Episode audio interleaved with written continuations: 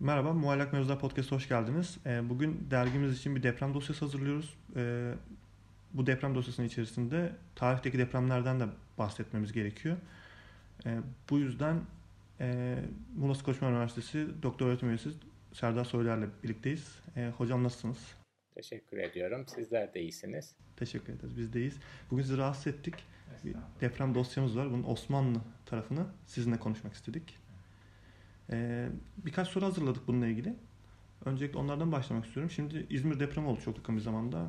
Hepimizin yüreği yandı, içimiz acıdı. Ee, ama burada aslında hani bize de bir iş düşüyor. Tarih bölümüne ve tarih araştırmacılarına bir iş düşüyor diye düşünüyorum. Biz geçmişe bakıp geleceğe bir e, bakış açısı sunmak görevimiz var. Ve bunu nasıl yapabiliriz üzerinden bir dosya hazırlıyoruz. Siz ne düşünüyorsunuz? Yani öncelikle bir genel böyle bir e, deprem, tarihteki depremlerin e, nasıl karşılandığı ve hep insanlık için bir problem miydi, değil miydi? Ee, öncelikle şöyle şunu ifade etmek gerekir. Zaten Osmanlı Devleti'nin kurulduğu coğrafya e, deprem kuşağı üzerinde bulunan bir coğrafyada kuruluyorsunuz. Yani bunu bile bile lades e, deyim yerindeyse e, böyle demek gerekir. Daha kurulduğu aşamada e, 1303'te meydana gelen çok şiddetli bir deprem var.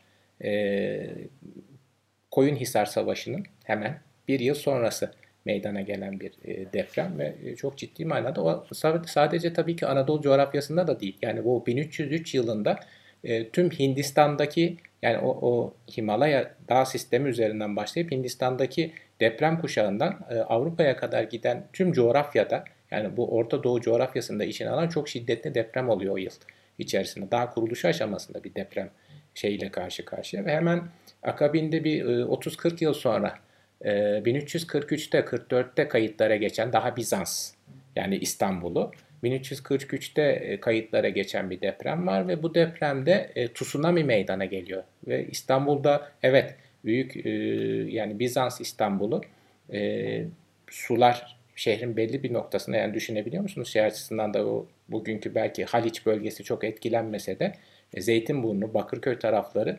e, sular altında kalıyor. Ardından da denizin çekilmesi tıpkı geçen günkü yaşanan depremde olduğu gibi deniz e, yaklaşık e, 40-50 metre çekiliyor e, ve eski liman tekrardan ortaya çıkıyor. Yani e, arkaik liman 2000-3000 yıl önceki limanı yani Bizans'tan yaklaşık 2000-3000 yıl önceki liman ortaya çıkıyor.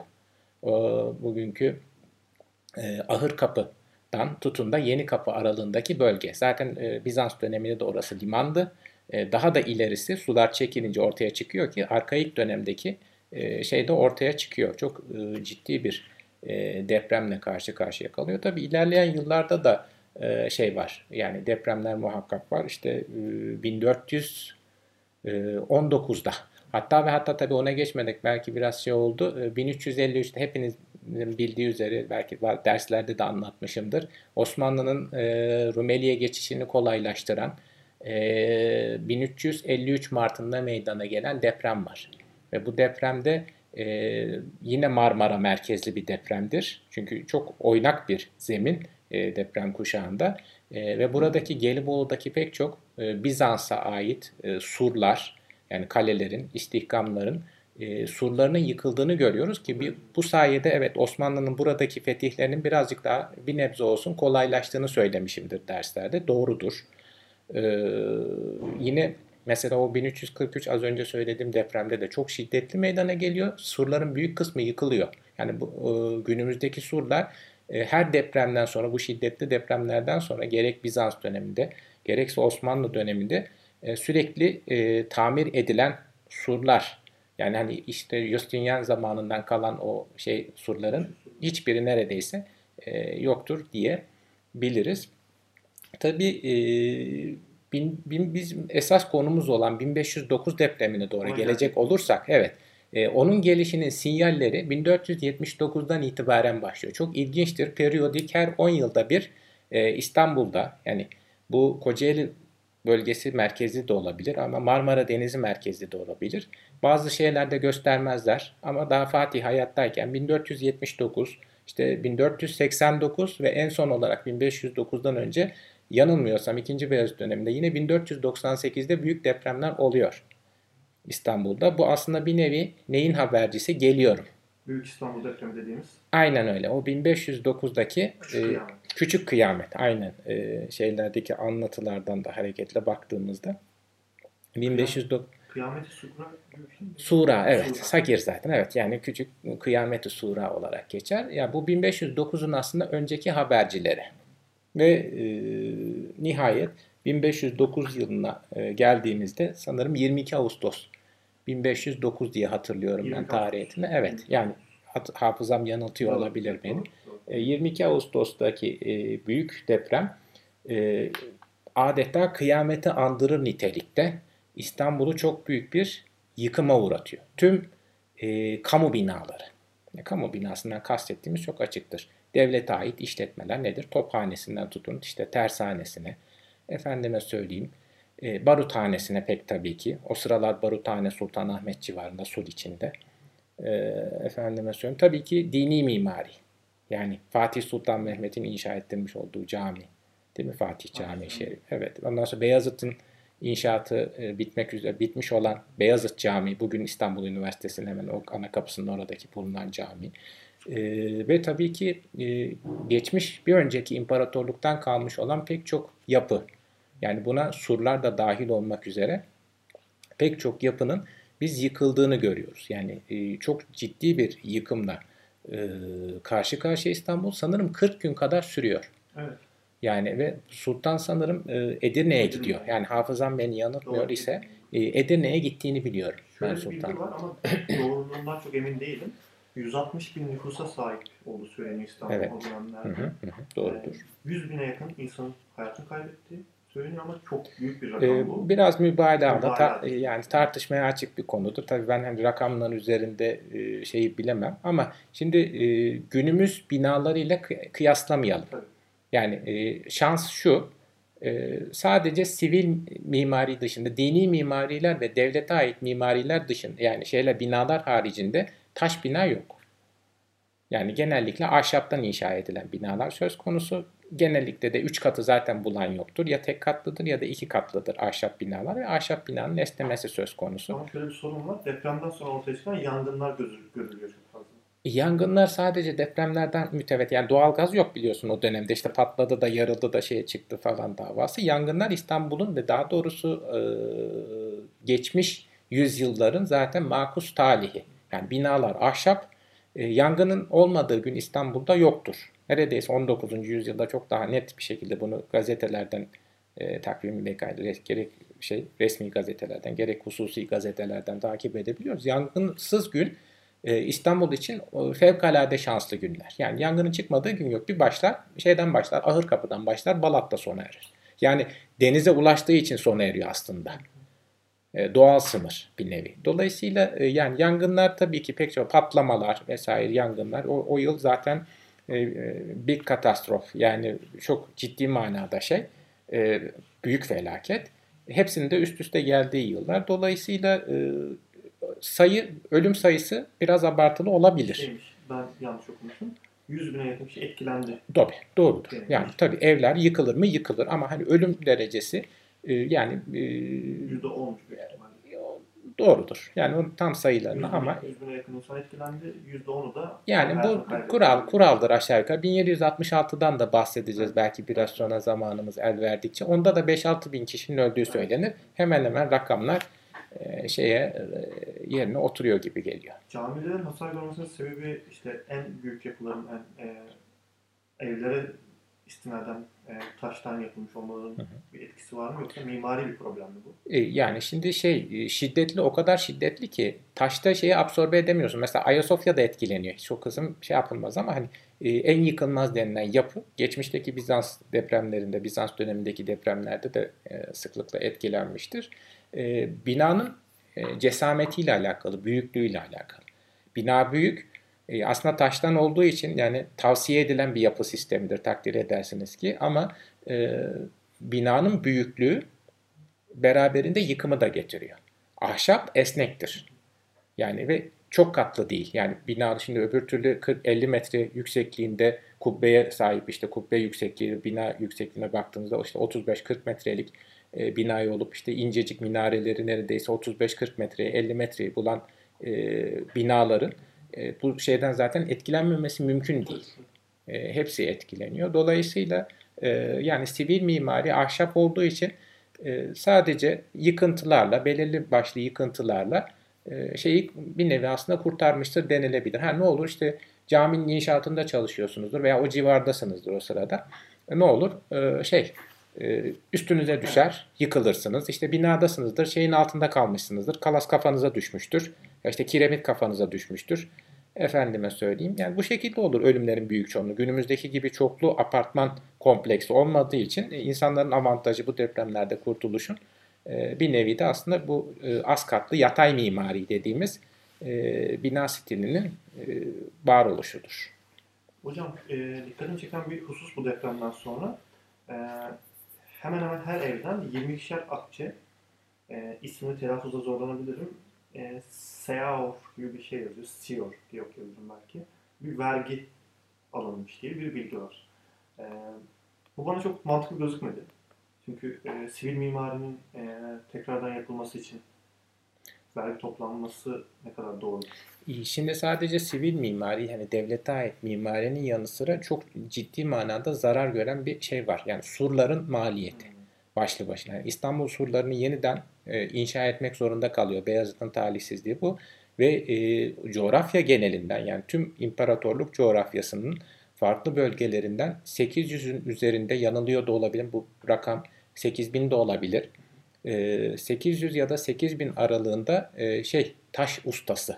Ha, ücret işçi. Tabii tabii yani bunların ücretlerini karşılıyorsunuz. Aynı zamanda tabii ki yıl olarak da sıkıntılı yıllar bu arada da Portekizlere karşı Memlüklere yardım için de gemi gönderme ıvır şeyleriniz de var. Ee, girişimleriniz var. Yani hani tüm dünyaya aslında şey mesajı veriyorsunuz. Donanmaya çok ağırlık vermiştir ikinci Beyazıt. Ee, dolayısıyla ciddi, güçlü bir evet ben asker anlatmışımdır yine yeri geldik. Yani biraz işte çok sakin geçirdi işte şeyle falan e, işte babasına göre işte ya işte oğluna göre çok daha sakindi efendime söyleyeyim barışçıl bir politika falan ama kara da evet olabilir ama denizcilik konusunda oğluna özellikle artık torununa çok ciddi bir ne bırakmıştır? Miras bıraktığını söyleyebiliriz. Yani onun döneminde çok e, Osmanlı denizciliği artık e, okyanusa açılma e, girişimlerinde bulunan bir devlet konumunda. Yani eksik kalan nokta donanmaydı o Fatih'te zaten çok açık bir şekilde bariz ortaya çıktı. İşte İtalya yani Moton ve Koron'un alınışını göz önünde bulunduracak olursanız zaten buradaki haklılığım ortaya çıkar. E, Adriyatik'te başarı gösteriş artık İtalya yani bir sonraki e, Avrupa'daki hedef. Ve tabii ki Portekizlerle şey üzerinde Kızıldeniz'de ve evet Basra'da mücadele hususu e, çok ciddi manada donanmaya da yatırım yapmak zorundasınız. Yani bunların bir, bir kısmını e, halktan vergilendirme yoluyla bir şekilde e, ne yapmak isteyecek? Hani giderlerin e, azaltılması diyelim. Hani devlet bütçesinden gideceklerin bir nevi e, kesintisi. Tabii İstanbul'da oturmanın hani lüks oluşunun yanında işte bir takım şeyleri de var. Hani güzelliklerinin yanında e, bir takım böyle şeyleri de var. Tabii sorumluluklar da olacak tabii. Depremle genel birkaç tane sorun var hocam. İşte toplum psikolojisi ve işte sivil toplum kuruluşları ile ilgili. Yani ne kadar hakim olduğunuz kadarıyla sizden de bu konuyu tespit fikir almak istiyorum ama öncesinde bizim 3 tane ana depremimiz var büyük ihtimalle İstanbul üzerinde. Ee, bir sonrakine geçip en son hepsinin üzerine günümüzde de değerlendirme yapabilirsek. Aynen, tabii, tabii. O yüzden sırada 1766 depremi var. 22 Mayıs 1766. Ee, yani tabii yani. ilk e, oluşu 23 Mayıs e, 1766 ama bu deprem de yine yanılmıyorsam Kasım'a kadar aralıklarla sürüyor. Hani yine hafızam beni yanıltmıyorsa e, bir 5-6 ay hatta 7 aya yakın e, depremin artçıları diyoruz artık ama meşhur günümüzdeki şeyle depremin artçılarının devam ettiğini biliyoruz. E, ve bu tarihte e, İstanbul'un yine tıpkı 1509 depreminde olduğu gibi e, tekrardan e, büyük yıkım geçirdiğini görüyoruz. Yani o işte 1509 depremi sonrası ne kadar tamirattan geçirilen, restorasyon ve renovasyon çalışmaları yapılan ne kadar bina varsa daha fazlasıyla 1766 depreminde yine yerle yeksan. Yani Fatih Camii'nin kaderidir. Evet, hatta ve hatta evet 1400 e, onu söylemedik belki. 1489 depreminde de e, yine şey oluyor. E, etkileniyor. Yani Fatih döneminde hatta 79 depreminde de etkileniyor. Yani zeminden kaynaklı e, veya hani inşa çünkü e, şey e, Osmanlı mimarisinde artık kubbeli, tek kubbeli e, yapılaşmanın artık şeysel öncüleridir. Beylikten imparatorluğa geçiyorsunuz. Dikkat ettiysen hem Bursa'daki camiler falan hep şeydir. Çok kubbeli. Maksure kubbeleri çoktur. Ulu Cami'ye falan baktığınızda 20 kubbeli. İşte yine e, işte hem Edirne'deki örneklerine baktığınızda hep üç kubbelidir. Yani tek kubbeliye geçiş Fatih'le neredeyse. Hani e, müsemma diyelim.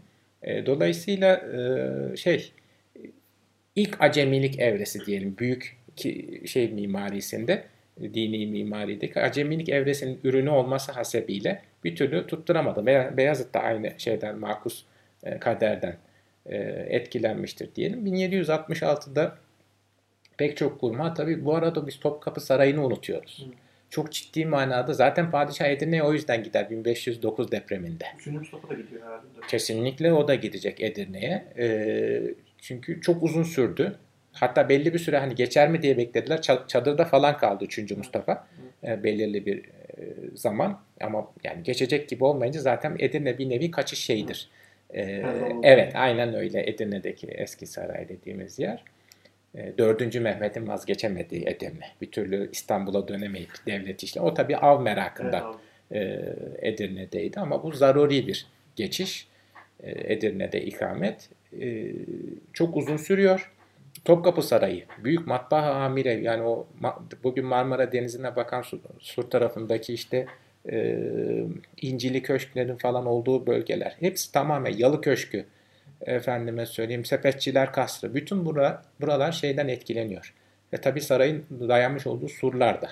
E, Topkapı Sarayı'ndaki ve hatta e, diğer tüm kamu mimarisinde baktığımızda e, hep tamir kitabelerinde biz kimin tuğrasını görürüz.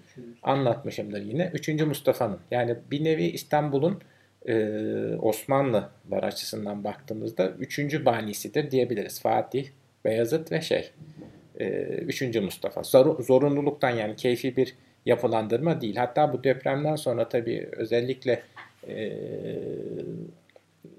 devletin teşvik ettiği bir şey yapılaşma stili e, tabii yangınların da tabii ki bunda etkisi vardır. Mümkün olduğunca kargir yapıya geçin. Hmm. Artık hani ahşap binalardan kargir binaya geçiş çok katlı olmamak kaydıyla e, kargir binanın tavsiyesi salık verilmesi hadisesi e, çok uzun sürüyor. Yani hem e, dediğim gibi sivil mimar bu seferki bu şeyde 5-6 bin kişinin öldüğü söyleniyor. E, yine ama hesaplamalara göre zaten şeyde tutar. E, tarihte yani yapıların yapılaşma şeyinde falan göz önünde bulunduracak olursak o tarihlerde tutuyor. Dolayısıyla e, yıkımı e, epey e, şiddetli olan işte baruthaneler de dahil bu sefer şey sur dışında baruthane ama ona rağmen yine o da etkileniyor. Makriköy dediğimiz bugünkü Bakırköy. E, millet hatta bahçesi yapılmak üzere e, Zeytinburnu ile Bakırköy arasında kalan meşhur İstanbul Baruthanesi de e, bundan etkilenen şeyler arasında yıkımdan. E, pek çok e, bina e, yıkılıyor. Yani Mihrimah Sultan ve Atik Ali Paşa camilerinin çok ağır hasar gördü. Çok evet. O da Mihrim biliyorsunuz şey e, Mimar Sinan yapımıdır şeyin. E, efendime söyleyeyim. Yıkılıyor minareler şeyleri falan. Sonra tekrardan tamirata girişiyorsunuz. İşte e, Koca Ragıp Paşa'nın e, biriktirmeye çalıştığı paralarla o 3. Mustafa'nın o çok güvendiği hazinesinin e, bir anda ee, daha savaş evvelinde 1768 savaşı evvelinde nasıl tüketildiğinin çok açık şeyidir. Çok güveniyordu biliyorsunuz 3. Mustafa diyor. Buradan işte hazinemdeki keseleri koyacak olsan işte şeye Viyana'ya iki kez yol olur. Evet tarzında ama bir anda bittiğini görüyorsunuz. Burada can kaybının az olmasının sebebini şuna bağlıyorlar hocam. Yani bayram sabahı, kurban bayramı sabahı olması ve İstanbulluların evlerinden çıkıp mesire yerlerine dahi gitmiş olmasından dolayı çok az can kaybıyla. Ama bu sefer çok daha büyük bir yıkımla Evet yani bina şeysel anlamda sanırım 1509'dakinden çok daha fazla daha şiddetli olduğu zaten e, yani 6-7 e, aylıkta şeyin göz önünde bulunduracak olursak artçılarının evet. sürdüğünü de göz önünde bulunduracak olursak e, çok ciddi bir sarsıntı olduğunu söylemek doğrudur. Doğrudur. Yine benzer bir sonraki de 10 Temmuz 1890'da. 90 Temmuz. Evet. Hareketi ağır olarak Evet. Evet. yani yine çok büyük bir depremle sallanıyor İstanbul. Yani yıkım peki e, bir önceki kadar oluyor mu? Yeniden yapılanması 3. Mustafa kadar, 3. Mustafa dönemindeki kadar etkisini hissediyor muyuz bu depremin? Biz baktığımızda mimari. Yani e, baktığımızda tabii ki e, şöyle bir durum var.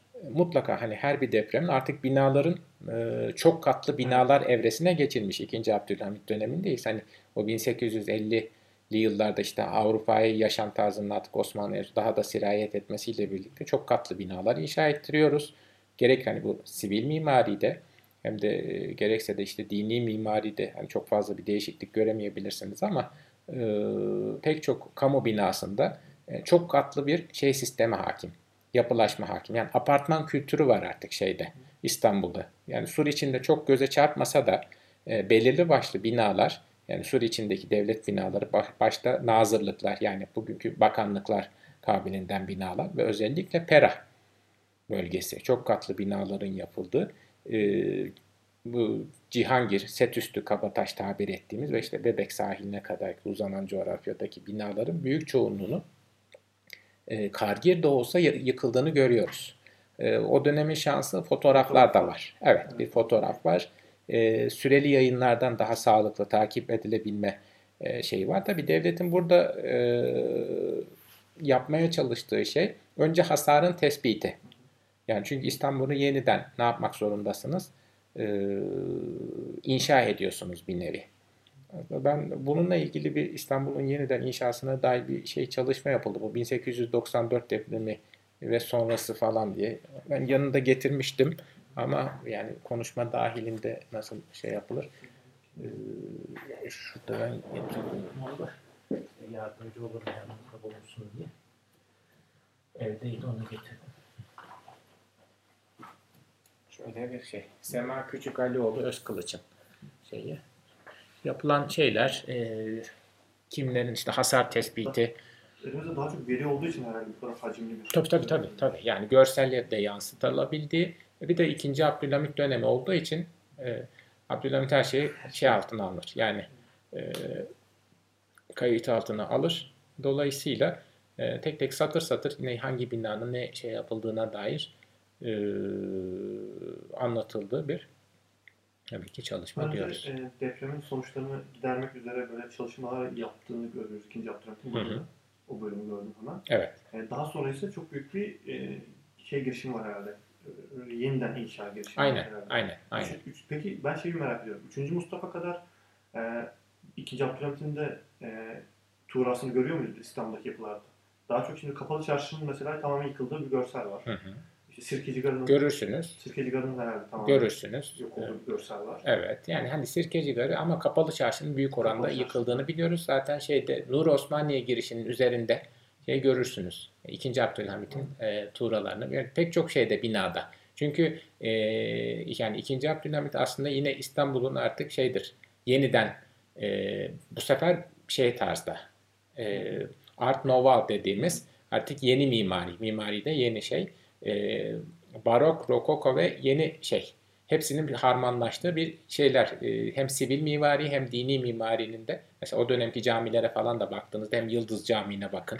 E, o dönem yapılan camilere çok fazla bezemelerin, süslemelerin falan olduğu klasik dönemin o sadeliğinin yerini artık çok daha üç boyutlu e, işte Dolmabahçe Çırağan sarayları bunlar zaten hani yavaş yavaş sinyallerini veriyordu da e, ama 2. Abdülhamit döneminde de Art Nouveau dediğimiz e, mimari stilin Avrupa'da e, resmi binalara, sivil mimariye, e, dini mimariye de hatta çok rahat bir şekilde yansıtıldığını görüyoruz. Onların pek çoğunun e, şeyinde de e, Abdülhamit'in tuğrasını e, Gazi, yani Gazi şehri yani hemen köşesinde zaten vardır. E, rahatlıkla görmeniz mümkün. Yani büyük muhtemelen şanslı olmanın sebebi ikinci Abdülhamit hasar tespit için bir de çizimler yaptırmış. Tabii tabii. Ayrıntılı çizim. Çok ayrıntılı çizim. Evet. Ayasofya'da Aynen. Tabii tabii. Zaten e, Ayasofya bir kere Abdülmecit döneminde Gaspar Fossati mimarlar tarafından şey yapılmıştı. Güçlendirilme çalışmaları yapılmıştı. Son büyük güçlendirilmesi.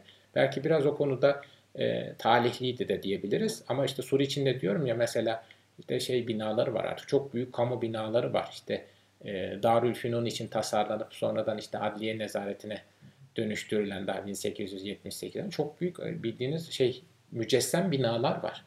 e, işte İstanbul Erkek Lisesi olarak kullanılan e, Umumiye'nin şimdi günümüzde öyle olarak kullanılan Düyün Umumiye'nin binası şeyde Nur Osmaniye'deki hemen şeye bakar.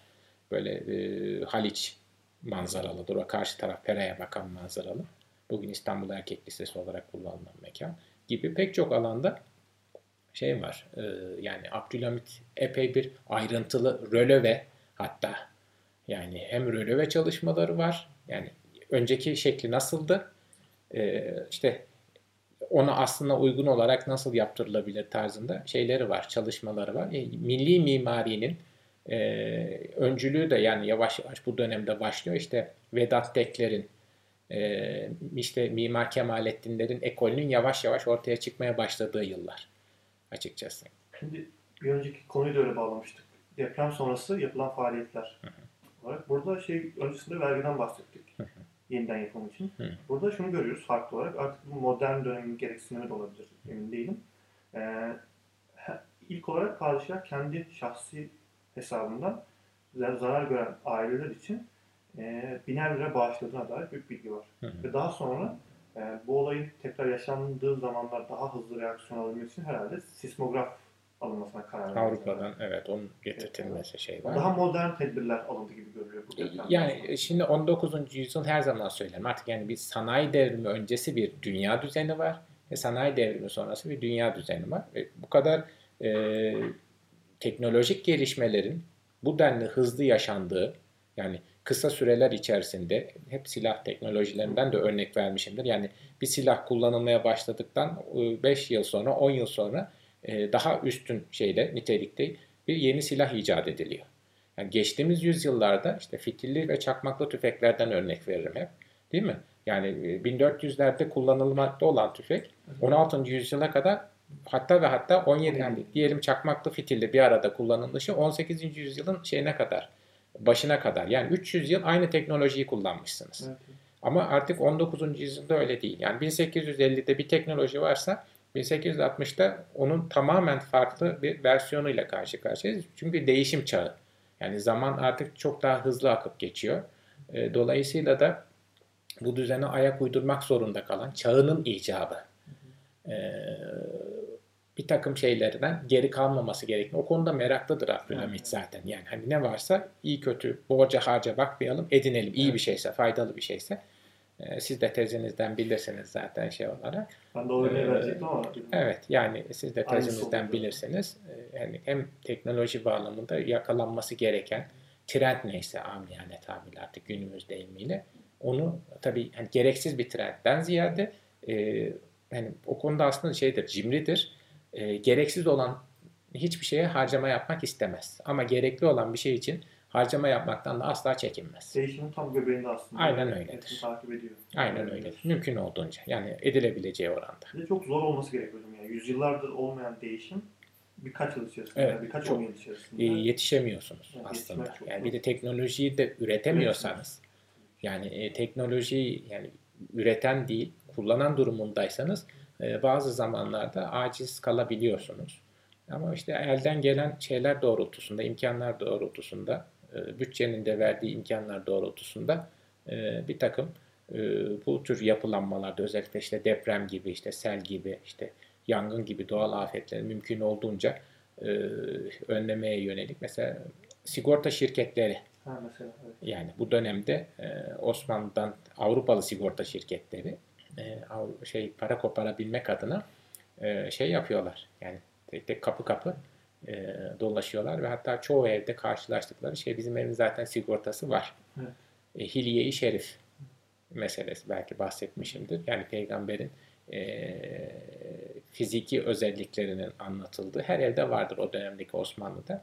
O evin hani koruduğuna e, inanılır bir şekilde tılsım gibi de düşünebilirsin. Gerçi geçmiş yüzyıllarda da Bizans'ta da işte o dikili taşların çoğunun tılsım, şehrin tılsımları olduğu ve işte e, kötülüklerden gerek e, semavi, gerekse arızi, gerekse de deniz üzerinden gelebilecek tüm düşmanlar da dahil buna. İstanbul'u koruduğuna inanılan işte bugün işte Çemberli Taş'tan tutun da efendime söyleyeyim e, Arkadyus sütunlarına kadar e, İstanbul'daki pek çok şey e, Kız, taşı, Nişan, Kız Taşı'ndaki işte bir e, Gotlar sütunu vesaire gibi e, İstanbul'u koruduğuna inanırdı. Ama depremlerden hiçbir zaman veya yangınlardan e, bu tabii ki halk, halk inanışında, halk nazarında e, şey bulmuş hikayeler diyelim.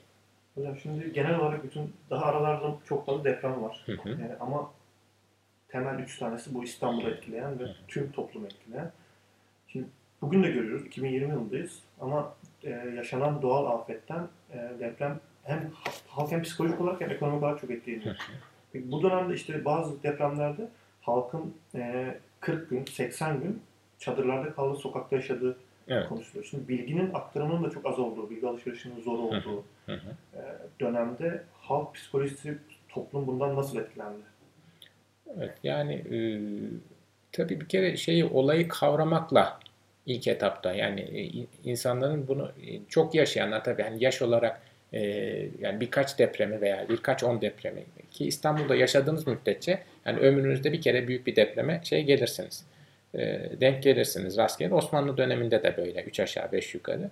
E, bir kere öncelikle yani depremin nasıl olduğunu, nasıl cereyan ettiğini idrakla başlıyorsunuz ve e, tabii ki hani sizin şeyiniz ocağınızın sönmesi deyin bir nevi. Eğer eviniz komple yıkılıyorsa e, o dönemki bina maliyetleri eğer hani işte bir kaşhane bir yalı bir büyük köşk yaptırmıyorsanız e, işte nohutoda bakla sofa kabiliğinden hani gündelik ihtiyaçlarının maksimum karşılayabilecek düzeyde e, minimize edilmiş evler.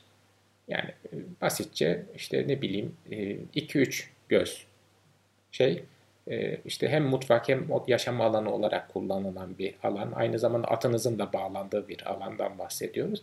E, Dolayısıyla hani bu yıkıldıktan sonra bunun yeniden e, imarı konusunda çok büyük şey bütçenizden şey çıkmıyor. E, yani şey ahşap binadan bahsediyoruz. E fi sebilillah Belgrad ormanları ne güne duruyor. Yani gittirin kesidin. Çünkü hani o, o dönem şimdi mesela günümüzde masif ahşap ne kadar pahalıysa o dönemde de bir o kadar ucuz. Yani çok gündelik yaşamda çok sık kullanılan malzemeler. Hani günümüzdeki bina maliyetleriyle e, dönem şeyini e, hele hele payitaht için yani İstanbul için yani bir başkent için çünkü her türlü ustanın, kalifiye ustanın bulunabildiği bir ortam. Yani e, işte taşçı ustası arıyorsanız veya işte marangoz arıyorsanız Sebil. Efendim taşçı ustası arıyorsanız en iyileri var. Yani sivil çoğu her ne kadar devlete ait mimari e, binalarda çalışmaya çalışıyorlarsa da e, yani e, işçi aradığınızda, usta aradığınızda e, hani çok vakit kaybetmediğiniz bir şey. Ama gel gelelim mesela Muğla'dan örnek verelim veya işte Taşra'daki herhangi bir kasabadan örnek verelim. Bir deprem veya işte bir yangın e, veyahut başka bir doğal afet durumunda sel diyelim geçti ve bütün binalarınız yıkıldı.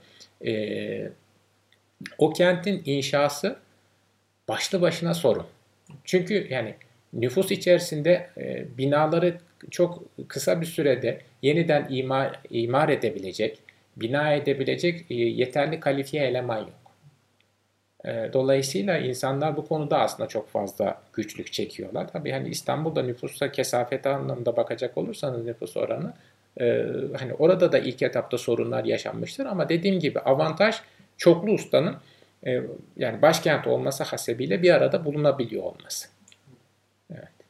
Peki hocam şimdi bu depremde de bizim en çok dikkatimizi çeken e, tabii Osmanlı'daki sosyal devlet anlayışı genel olarak o dönemdeki sosyal devlet anlayışı bugünkü gibi değil tabii. Ama 2. Abdülhamit'in özellikle son depremde gördüğümüz gibi e, çok fazla yardım ve desteği var. Bunun sivil toplum kuruluşlarına bir yansıması oldu mu? Ne zamandan itibaren toplum bilinçlendirilmesi gündeme geldi depremle ilgili, depremden korunmayla ilgili bir bilinçlendirme?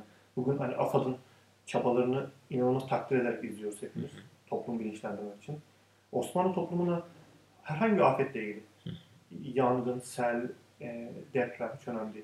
Bilinçlendirmek için bir girişim oldu mu? Özellikle yazılı basın ortaya çıkmasından sonra. Mümkün olduğunca evet. Basınla mesela salgın hastalıklar için geçerli, e, yangın gibi, işte sel gibi, e, yine doğal afetlerin artık en büyüklerinden ve en güncel olanlarından deprem gibi konularda sıklıkla hem e, şey resmi yayın organlarında gazetelerden bahsediyorum hem de e, özel gazetelerde uyarılar var, ilanlar var. Ve zaten e, bütün teşkilatlanmayı da bu minval üzere gerçekleştiriyor. İşte e, kendisinden Abdülhamit 1894'ten önce işte Abdülaziz döneminde kurulan bir itfaiye teşkilatı var.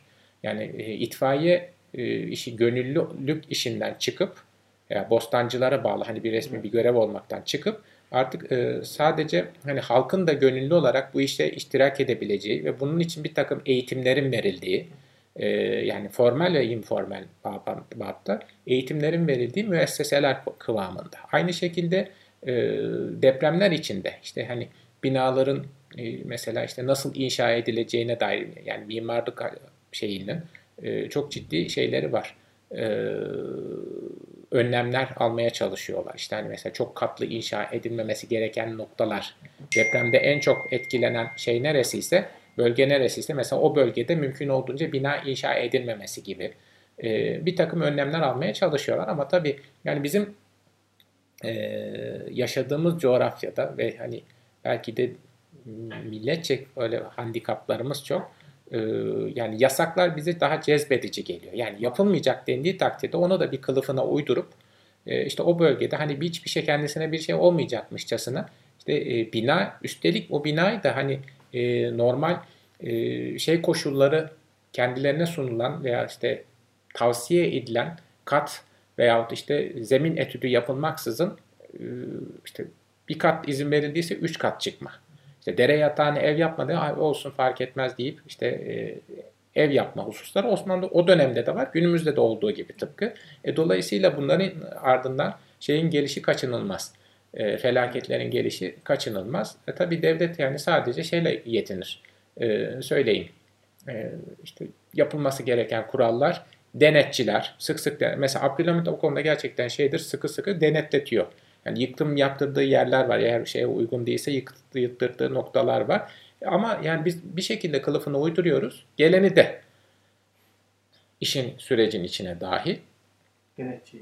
Denetçi dediğimiz, tabir ettiğimiz grupları da işin içine dahil ederek işte görmezden gel işte yaptım, ettim, oldu falan tarzında. E zaten bunun peşi sıra yani depremin e, yıkıcılığından ziyade sizin e, ona ne derecede yataklık ettiğiniz önemli. Yani deprem elbette yıkıcı bir hadise. Yani ve ne zaman geleceğini 3 aşağı 5 yukarı hani tahmin edemediğiniz. E, tamam önceden mutlaka birkaç ipuçları falan veriyordu. Belki sismik hareketlerle veya bunlar gözlemlenebilir ama e, yani büyük bir depremin e, olabileceğini siz ancak haberdar olabilirsiniz. Ama ne zaman olacağını tam olarak ne zaman olacağını kestiremezsiniz. E, dolayısıyla bunu e, biz önlemeye yönelik bütün çalışmalar işte binaları işte radya temel üzerine oturtmak ya da işte kolon kesmeyin işte ne bileyim binanın taşıyıcı şeylerini e, ana taşıyıcılarına zarar vermeyin. E bunların büyük çoğunluğuna uymuyorsanız e, büyük e, yani yıkımlarla neticelenecek bir şeye gidiyorsunuz. E, ve çok fazla tabii ki ölüm de meydana gelir beraberinde.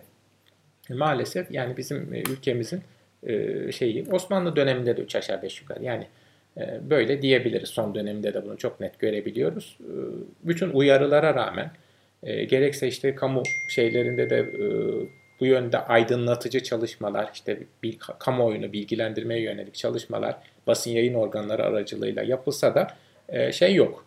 Pek ders almışlığımızın açıkçası olduğunu söyleyemeyiz. Yine büyük bir infiale sebep oldu İzmir depremi. Umarım bundan sonra artık uyarılar bir karşılık bulur toplum nezdinde veya... E, bizim dileğimiz, temennimiz o. Ama hani bunu e, olmayacağını görmekte hani kahin olmaya gerek yok maalesef. E, pek sonucun iç açıcı olacağını düşünmüyorum ama umarım ben yanılırım. E, ve bunlardan hatalarımızdan ders çıkarız. Çünkü biz 1999 depreminde e, yani en büyük yaşadığımız sanırım e, çünkü İstanbul ve civarı merkez e, Türkiye'nin nüfusunun neredeyse artık %40'ının %50'sini oluşturan bir nokta olduğunu göz önünde bulunduracak olursak e, yani buradaki depremdeki bu can kaybı ve mal kaybını e, göz önünde bulundurup ders çıkarmadıysak ki çıkarmamışız ki o sonraki depremler bunları hep göstermiş oldu. Ee, en son yaşanan deprem de bunun göstergesi. Sanırım hani daha da kolay kolay ders alacağı e, benzemiyoruz gibi gözüküyor maalesef. Söylediklerinizin hepsi biz özellikle İstanbul üzerinden bahsettik. Çünkü Türkiye'nin yüz ölçümünün %42'si birinci dereceden deprem bölgesi üzerinde evet. duruyor. Ve en önemlisi de tabii ki İstanbul. Çünkü nüfusunda %40'a yakını bu bölgelerde bulunuyor. Hı hı. Ee, ma- maalesef anlattığınız bütün Osmanlı dönemi depremleri ve yaşananlar İstanbul'un tamamen yok olup yeniden yapılması hadiselerin hepsi bize maalesef Büyük İstanbul depremi olarak andığımız depreme götürüyor. Umarız yaşanması hiçbir zaman. Umarım can kaybı bir yaşanmaz. Umarım. Evet. Ama yani tarihten bizim çıkarabileceğimiz dersler var. Gördük, anlattıklarınız umarım hani bir kulağımıza küpe olur ve bundan sonrası için önlemlerimizi alırız diyoruz. Hepimizin temennisi bu. Teşekkür ederiz. Ben teşekkür Konuk ediyorum. Estağfurullah. Teşekkür Ağzınıza ederim. Ben teşekkür ederim. Çalışmalar.